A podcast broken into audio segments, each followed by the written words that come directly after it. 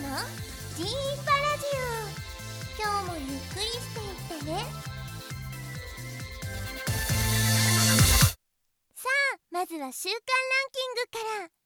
キングの後は4本のゲームを紹介するよ。今回はバトルボーンの最新作情報に加え、気になるあの妖怪ウォッチ2をご紹介。さらに真白が愛用中の PS4 の限定デザインバージョンをご紹介するよ。また FF14 の無料ログインキャンペーン情報もお届けするよ。まずは先週の週間ランキング、第10位から6位までドドンとご紹介。第10位は PS3 版グランドセフトオート5。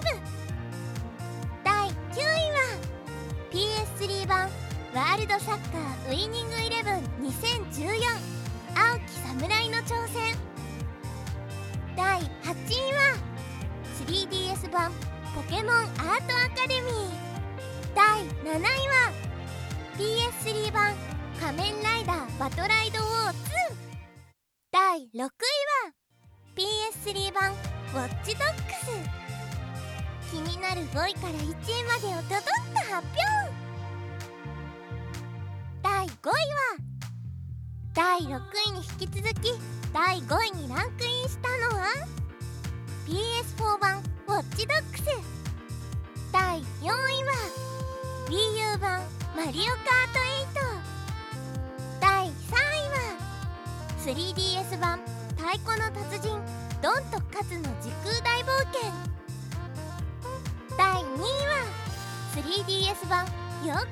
ッチ。そして今週の第1位は PS Vita 版フリーダムウォーズでした。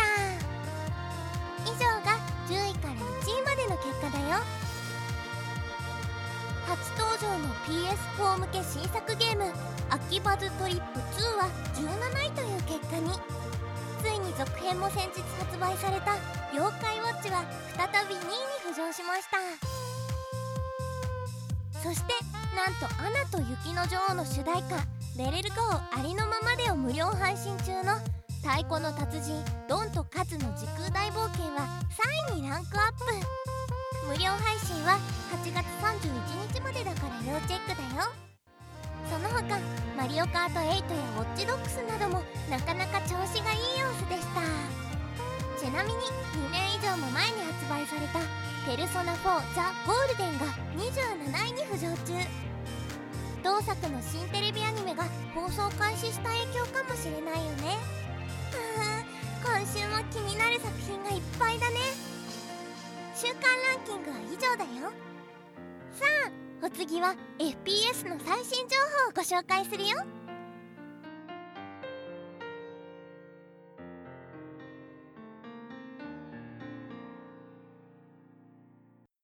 やられたら倍返しだ。あの半沢直樹シリーズも聞けるオーディオブックのフィービー。オーディオブックとは耳で聞く本。白石実が熱演する半沢直樹の他にも、井上貴子、田中敦子、釘宮理恵、小野大輔らが出演する文芸アネモネアールなど豪華声優陣の作品も続々登場。海賊と呼ばれた男など注目のタイトルが配信開始。詳しくはオーディオブックのフィービー、オーディオブックで検索ください。ボーダーランズ開発会社の新作バトルボーンが PS4、 そして Xbox One、 さらに PC 向けに登場。 2K およびギアボックスソフトウェア社はボーダーランズシリーズの開発会社として有名だよね。なんと先日完全新作となるゲームバトルボーンを発表したよ。世界的に大ヒットした FPS ゲームボーダーランズ2の開発会社が満を持して世に送り出すこの新作、野心的なジャンルの融合作となっているよ。スタイリッシュなビジュアルの個性的なヒーローたちをギアボックスお得意の FPS 視点、つまり一人称視点で操作していくよ。 SF の世界観でストーリー重視の協力キャンペーンや対戦プレーを楽しめることができるんだって。真っ白の大好きなボーダーランズ2をシュータールーター、つまり撃って撃って撃ちまくれと定義すると、バトルボーンはズバリヒーローシューターになります。とにかく期待の新作になること間違いなしだよ。さあ CM の後は超超期待の新作「妖怪ウォッチ2」を大特集でご紹介するよ。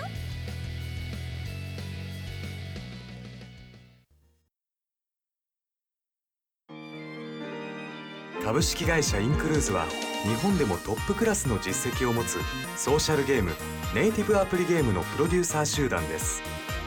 グループ会社の株式会社マイティクラフトで企画、制作、開発をお手伝いさせていただいたスクウェア・エニックス様の拡散性ミリオンアーサーや、同じくスクウェア・エニックス様の聖剣伝説をはじめ、多数の大ヒットしたソーシャルゲーム、ネイティブアプリゲームをお手伝いしてきました。現在も4本のソーシャルゲームと1本のネイティブアプリゲームを開発中です。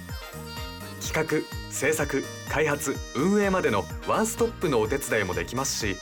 グラフィック制作、シナリオ制作のパーツ単位でのお手伝いもできます。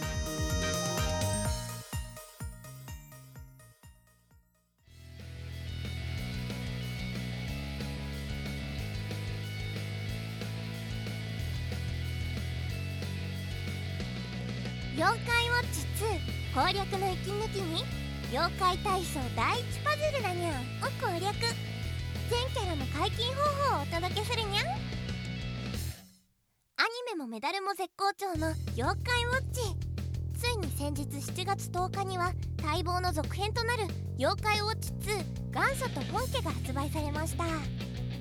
早速ゲットしたみんなは妖怪ウォッチ2の攻略に夢中になっていると思うんだ。でもまだゲットしていない人もプレイの合間に一息つきたいなって人にもおすすめな無料のスマホゲーム「妖怪体操第1パズルだにゃん」を遊んでみるといいよ。さあゲームの中身をご紹介していくね。ジバニャンを消してコンボをつなげ、爽快アクションパズル。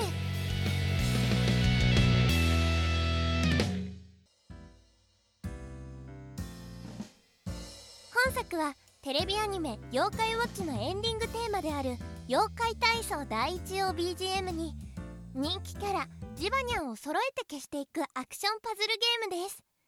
画面上のジバニャンをタッチして動かし、同じ色のジバニャンを縦か横に3つ以上揃えれば消せるというオーソドックスなルール。制限時間内にたくさん消して高得点をゲットしていくよ。次々に素早くジバニャンを消したり、連鎖が起こるとコンボが上昇、どんどんコンボ数が増えていくよ。時間経過とともに体力が減っていき、体力がゼロになるとゲームが終了。その前に3コンボを決めることができたらハートのジバニャンが出現して体力が回復するよ。なお体力が残っていても、妖怪体操第1の4番が歌い終わった時点で強制的にプレイ終了となります。ハート以外にも特別なジバニャンが出現することもあるから、うまく活用していこう。コンボをたくさん決めるとボーナスタイムに突入、一気にスコアを稼ぐ大チャンス。初めてプレイするときは選べる妖怪はジバニャンだけなんだ。でも条件を満たすと増えていくからとっても楽しいよ。最終的にジバニャン、トゲニャン、ワルニャン、ロボニャン、プシニャンの5体から好きな1体を選択できるようになるの。ここで全ての妖怪を解禁するための条件を大公開。解禁条件1、トゲニャン。パズルで遊ぼう1回クリア。解禁条件その2、ワルニャン。パズルで遊ぼう3回クリア。解禁条件その3、ロボニャン。100コンボ達成。そしてここからが問題。その4、武士ニャン。150万点達成となっています。問題はラストの武士ニャン。150万点を達成することでようやく解禁となるんだけど、それがとっても難しいの。これだけの高得点を取るにはコンボを1回も途切れさせずに消し続けないと多分難しいんじゃないかな。むしろね、妖怪ウォッチ2プレイの合間にこの妖怪体操第1パズルだにゃんを遊んでちょっと息抜きするのもいいと思うんだ。もちろん武士にゃんの獲得を狙うなら息抜きどころの話じゃないんだけどね。プレイしながら妖怪体操第一の歌詞もマスターしちゃおう。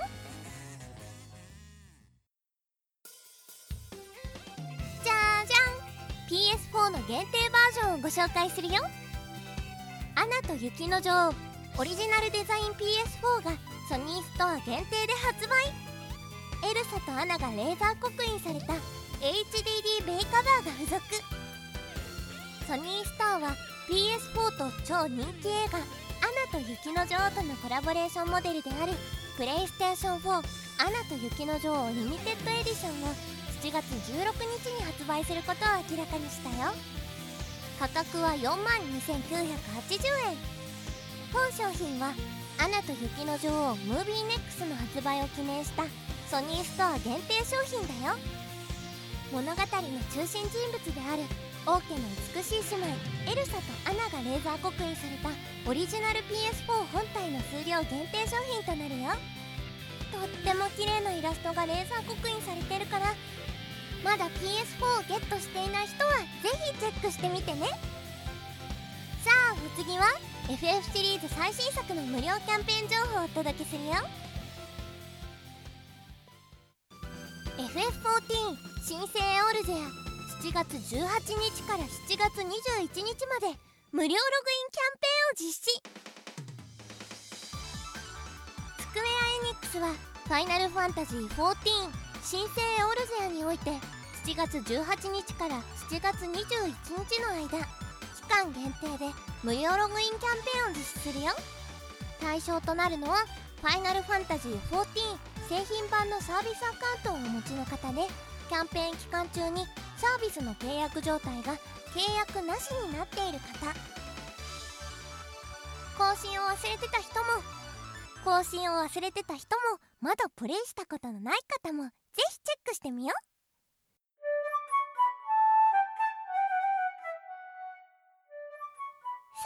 あ今日の G パラジオはこれで終わり。そうそう、